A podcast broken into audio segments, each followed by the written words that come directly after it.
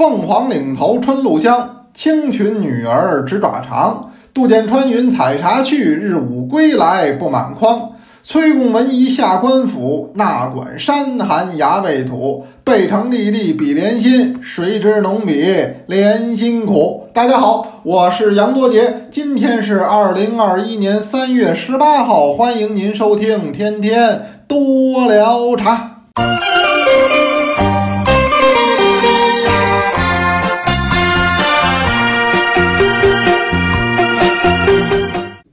刚才我给大伙儿背的这一首呢，说诗也可以叫诗，有点民歌的性质，很好理解，叫《采茶歌》。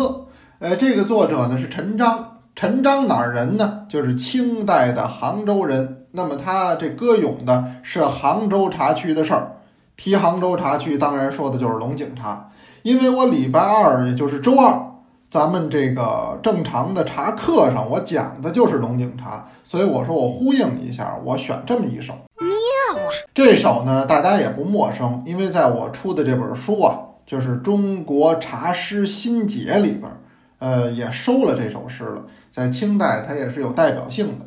哎，因为我那个《中国茶诗新解》啊，收这个诗呢，它要广泛，而且要有各自的代表性。呃，很有名的，像白居易啊、苏轼啊，那当然得收。那么有的那诗呢，那不能说是一等的，但是它有特殊的意义。你比如说乾隆皇上的诗，它有特殊的意义，也收一首。你比如说这陈章，他这个《采茶歌》，歌咏的是劳动人民。那我们说这个茶是雅士，那不能光是风花雪月，它也有这个下里巴人。所以把这部分内容也有一些文人看到了，写下来很不容易，哎，那么这就也算一首。所以我这个诗啊收的比较的全面，哎，在这里边，那所以也是这个书当时写的时候很纠结的一点，为什么呢？那这得好的太多了，得选，你就有取有舍，你不舍怎么取啊？所以这对于我当时来讲很痛苦，哎，但这书呢。呃，去年这个顺利的出版了，哎，这就很好，哎，诸位同学呢也都很支持。这书叫《中国茶诗新解》，就是绿皮儿的那个，我都得给您说好了，因为好几本，回头您别选错。那照惯例啊，还是得先说说同学们的话，因为同学们有的时候说的特好。前两天我讲什么呢？我讲那个茶水费的事儿，茶水费那也是一个新华社的新闻，这也是咱们茶界的一个热点。呃，我们同学很多也产生了讨论。是吧？呃，你比如说这个秘密姐二班的，因为秘密姐她在香港啊工作生活过一段时间，呃，她说大概三年的时间，哎，这个也很不容易了。你比如我去香港，我去的次数不少，但我那是过客。哎，如果论了解的深入程度，那不能说跟在那儿生活过的同志比，那人家是朝夕相处，一下好几年。那么秘密姐也说了，说香港确实也收茶位费啊，港币。大概是六块钱到十块钱，高档一点能收到十五块港币。呃，他也同意我的观点，就是我们俩在这点上达成一致，就是说你要是确实能给我提供这套服务，我觉得你收个茶水费能过得去。什么服务？你是不是得有专业的茶器具啊？尤其是是不是得小杯子、小碗啊，精致一点的呀？第二个，水是不是永远得开呀？好，我让您蓄水，您老从暖壶里给拿，那不行，那您不够收茶水费的资格。得有小炉子，这水永远做的呱嗒呱嗒着开着，泡着茶，而这茶不能我泡，服务员来回的巡视，一看您这儿没水了，给您蓄水；没茶了，给您泡茶，泡好了还得给您斟上。哎，这个我说您要收个六块八块的，这我能理解。那说明您呢，这是您的一个主营项目，而且说您的服务人员在这方面受过相当的训练，这个你们收的也认头。您要说一般的，我们同学，你像零度他也说了，说你说你光吃饭，你你你就加茶水费，说我坐这儿啊，我喝不喝的你都按人头收，那实际您也甭叫茶水费了，您就叫人头费就完了。为什么茶水费名不副实？我不喝茶叫什么茶水费呀？你还不如叫人头费呢。我们反正一人都有一人头，你按这收还合理一点。包括阿强叔，他也提自己的看法。他说什么呢？他说：“我觉得成人收啊行，小朋友收就算了。你说那三岁的、两岁的，甚至还有那怀抱的，你也要他一份钱，不合适。他说这也有道理。那你想，小朋友上车还免票呢，他不够身高的还免票。哎，您买飞机票要是怀抱的，那它也不一样的价格。您说都按成人一律的收，那不合适，对吧？不合适。所以这点我说也是。哎，咱们这个是人性化的，不能完全照搬。咱们现在有一些饭馆呢，就是瞧人家那收茶水费眼馋，哎呦，一个人就能收八块钱，这要坐四个人三十二块钱，我先倒兜里了。哎，他也装模作样，他也收一份。您殊不知，人家那些饭馆，或者说人家那些茶楼的背后，在这方面也下功夫了。您要学，您就一块都学了。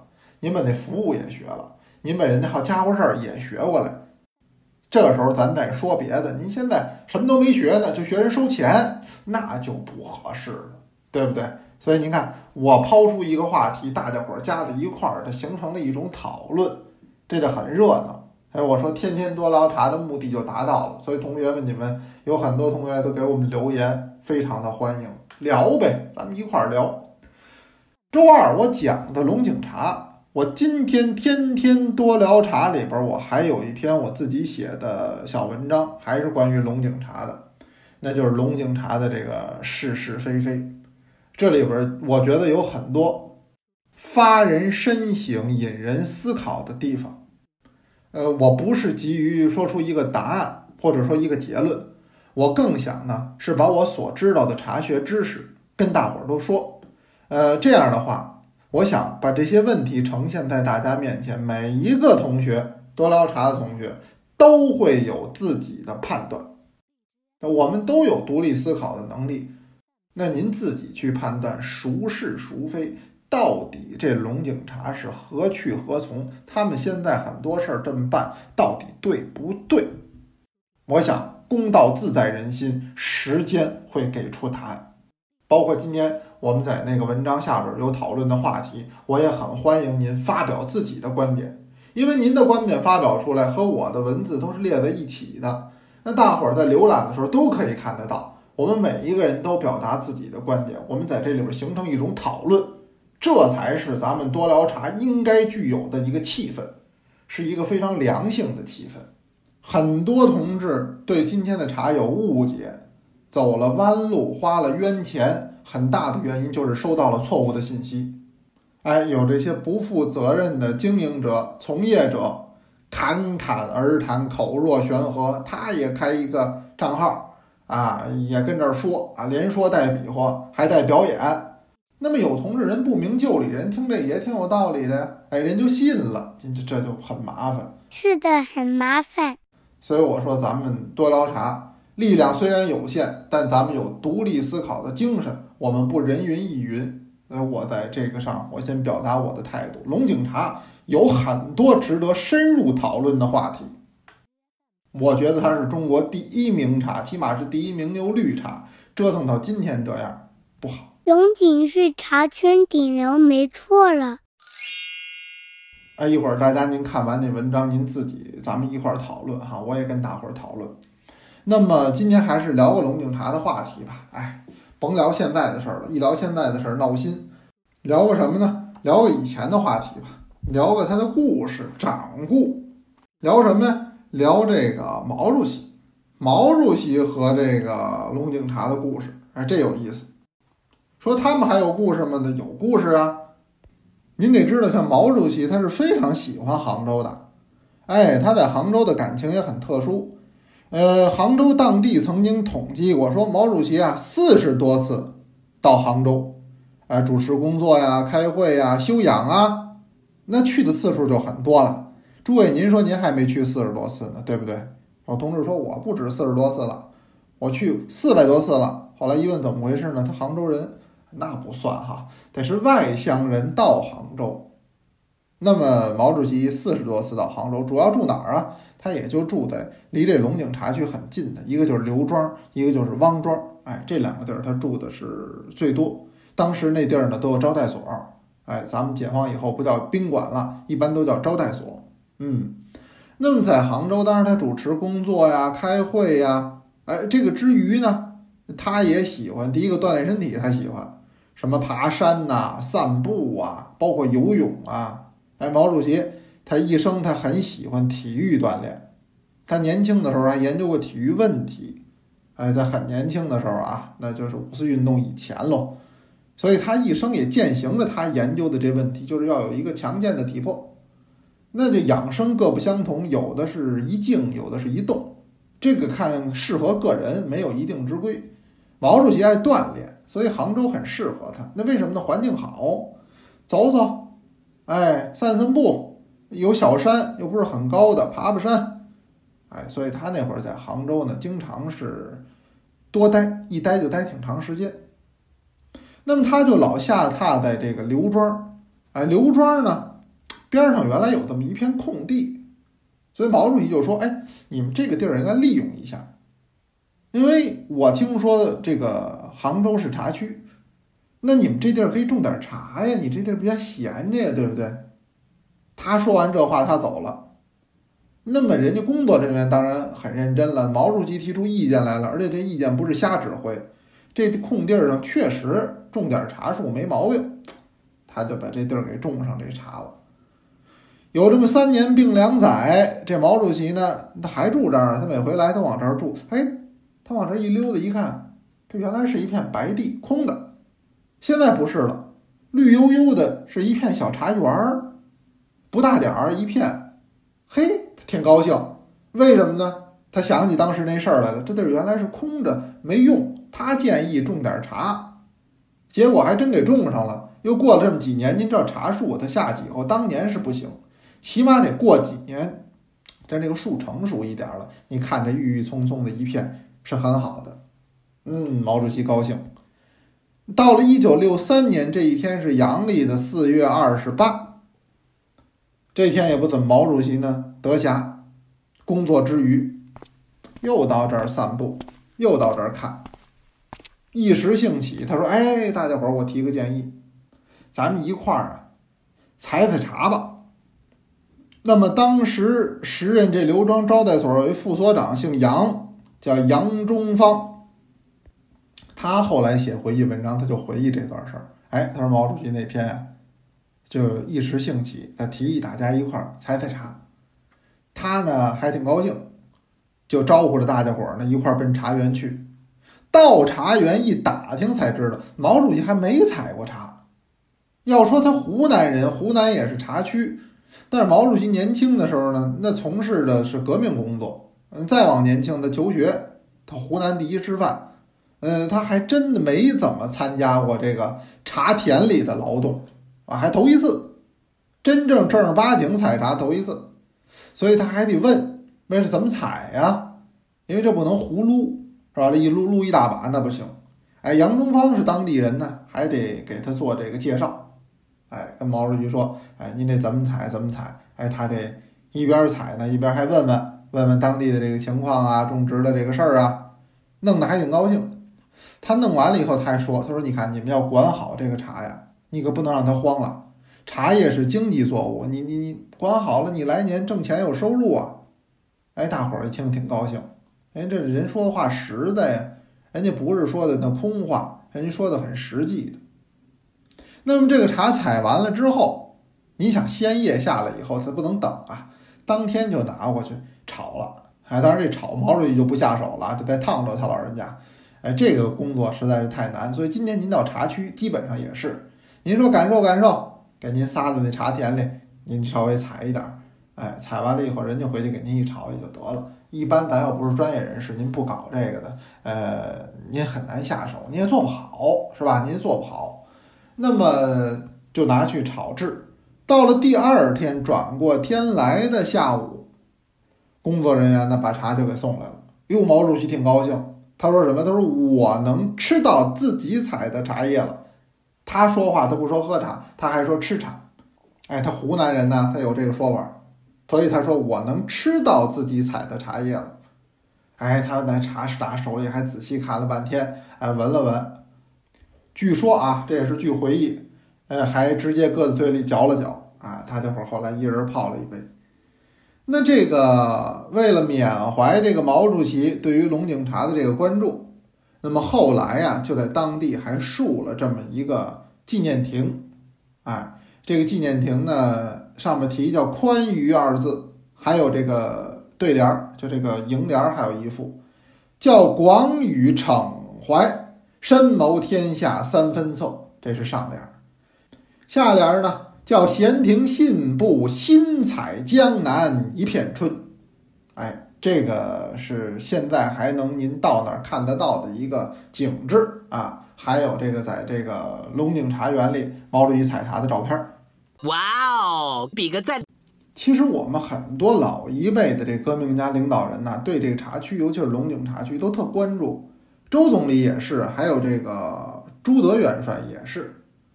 呃，那朱老总呢？呃，他多次到杭州去视察呀、参观呀。哎，也经常到西湖茶区，哎，那就是五六年到六六年这十年间，他三次到这个杭州啊，尤其是到这个茶区考察，嗯，看这个茶叶，为什么呢？因为当时人都很穷，那茶叶是很好的一个能够提高大家收入，按今天的话说脱贫致富这么一个作物啊，所以当时的领导人呢都非常的关心。你像朱德总司令还曾经啊，还写了这么四句，这四句都谈不到诗，实际呢有点顺口溜的意思。老人家写的挺好玩，我给您念念。他这么说：“他说狮峰龙井产名茶，生产小队一百家，开辟斜坡四百亩，是年年收入有增加。”哎，这说的很明白了，就是希望大家广植茶田。在这里边呢，呃，多投入啊，因为你们西湖本来有很好的基础啊，大家又会种茶又会制茶，那你这样的话，到最后可不就年年收入有增加了吗？哎，所以他当时说了这么四句，有人说这是诗，我说这四句啊，那不能叫诗了，这顺口溜，因为人家这个不是为了卖弄啊，说当着群众来这么一首，显示我多高深，最好谁都听不懂，人家为了让你听得懂，那跟着茶农这儿说，那你怎么说呀？所以，其实老一辈人的这个修养啊，啊，包括咱们朱总司令，包括毛主席，那诗词上都很好的。那毕竟是那个年代过来的人，在当时候受的很好的教育，所以他写这个呢，实际呢，我说还是为了让茶农朋友能听得懂，生产小队都上来了，对不对？都有这个收入有增加了，他为的是让人听得懂。那你说这收入有没有增加呀？他当然还是有增加了，能没增加吗？对不对？呃，现在整个的杭州都很富裕喽，龙井茶卖的价格都很高了，高到什么程度？说起码是比较贵的绿茶了，不敢说最贵。那天同学提醒我了，说你不是说了吗？生普才是最贵的绿茶的。我一想，对，这话说的对。哎，那生普是最贵的绿茶，那龙井算比较贵的吧？但是这个价格最近好像也有所上涨，为什么呢？正好最近我们有同学啊，还给我这个发来信息，人给我提供的这资料，呃，我才知道今年这龙井茶都卖到什么程度了。我给您说说啊，咱可千万别提这家是哪儿了啊，这这三个字儿啊，三个字儿，呃，这个品牌呢是以人名为品牌的，三个字儿啊，不提啊，不提。我就跟你说它这价格啊，它这价格是这样，它有两款，它这海报看见了。呃，人家那有海报，那就不能是暗着卖，人这是明着卖哈，对外的这么卖。价格多少呢？呃，一百五十克，三两茶。三两茶呢，这个有一个手工的漆器的提盒啊，写四个大字的评语叫复古典雅。这一百五十克卖多少钱呢？卖一万七千九百九十九啊！我这牙都咬碎了，好家伙！一百五十克三两卖一万七千，就是一万八吧。那这一斤卖多少钱呢？我数学不好，您自己算。说你嫌贵有便宜的，便宜的有小盒，小盒的这才卖两千五百一十八，真不贵。两千五百一十八，后来我一看卖多少克呢？二十一克，两千五百一十八。除以二十一，一克茶叶是一百一十九块九毛钱。哪里？咱们再把它乘上五百，那么这多少钱呀？我的天呀！那将近说就是六万块吧，将近六万块一斤。哎，我的天哪！那这个很明显呀，这是学的岩茶呀，对不对？你说这天价岩茶，刚刚被点名批评，他们为什么不能从中吸取一定的教训，反而还要学习这个呢？觉得怎么着自己冤了？岩茶都卖好几万，我们这昂贵的、高贵的、珍贵的西湖龙井，为什么不能卖好几万？那你说这个，我说这三观不就歪了吗？咱们现在卖一个高价的、脱离老百姓价格的茶叶，他不认为这个是一件羞耻的事儿，他认为这是一件光荣的事儿，这就叫不以为耻，反以为荣。您说您这多考究、多珍贵，您比一般别的龙井，咱就拿西湖区来讲，上调百分之二十，可以了。您没有再比这高的成本了，我认为不可能，是吧？那您这价格要比现在一般的正常的西湖龙西湖龙井都不便宜了。但是既然有无形的手做调控，它现在这个价格，它既然还顶得住、卖得出去，那说明它可能有一定的市场。哎，那这个咱们不讨论，因为既然物价局不讨论，咱就不讨论。但是就我说的这位啊，就这家的这龙井比一般的这很有名啊，这是个品牌呢，比一般的这个龙井茶还要翻好几倍的往上这么卖，道理在哪儿呢？这就叫标新立异，说深一点叫哗众取宠。你想让人家记住你吗？说这是哪家啊？嗨，就是龙井卖六万那家。哦，记住了，就靠这记住。所以我说，现在这三观它都歪了，是吧？您不觉得这是一个脱离群众、脱离老百姓的事儿？您还拿这事儿当一光荣的事儿，作为自己的宣传，希望大家以后提起你的品牌都跟贵相联系。为什么不是提起你的品牌跟好相联系呢？我觉得这都是值得思考的地方。但是很欣慰，呃，朱德总司令的话那是真应验了。哪句话应验了呢？就是这开辟斜坡四百亩，年年收入有增加，那这肯定是增加了，对不对？但是这种增加的方式是不是我们想见到的呢？这个值得思考。就离谱。好，我就说这么多啊。呃，后边让咱们同学交给咱们同学来给您读今天的茶诗。哎呀，我这话说的好像不准确，为什么呢？您听了就知道。五班桃子，辽宁大连。闲眠，唐，白居易。暖窗歇卧日熏腰，一觉闲眠百病消。今日一餐。茶两碗，更无所要到明朝。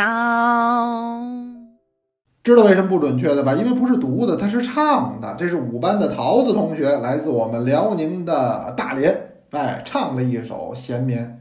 咱们把这个茶诗啊玩出花样来了，这非常好。呃，所以呢，在这儿我再一次说。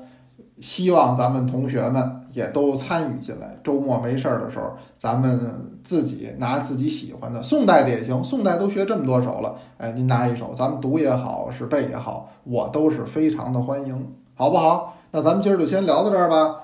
回头也欢迎您去参加今天多聊茶在公众号中推出的文章的讨论，好吧？那今天咱就这样啊，有问也有答，天天多聊茶，咱明天接着聊。同学们，快来投稿！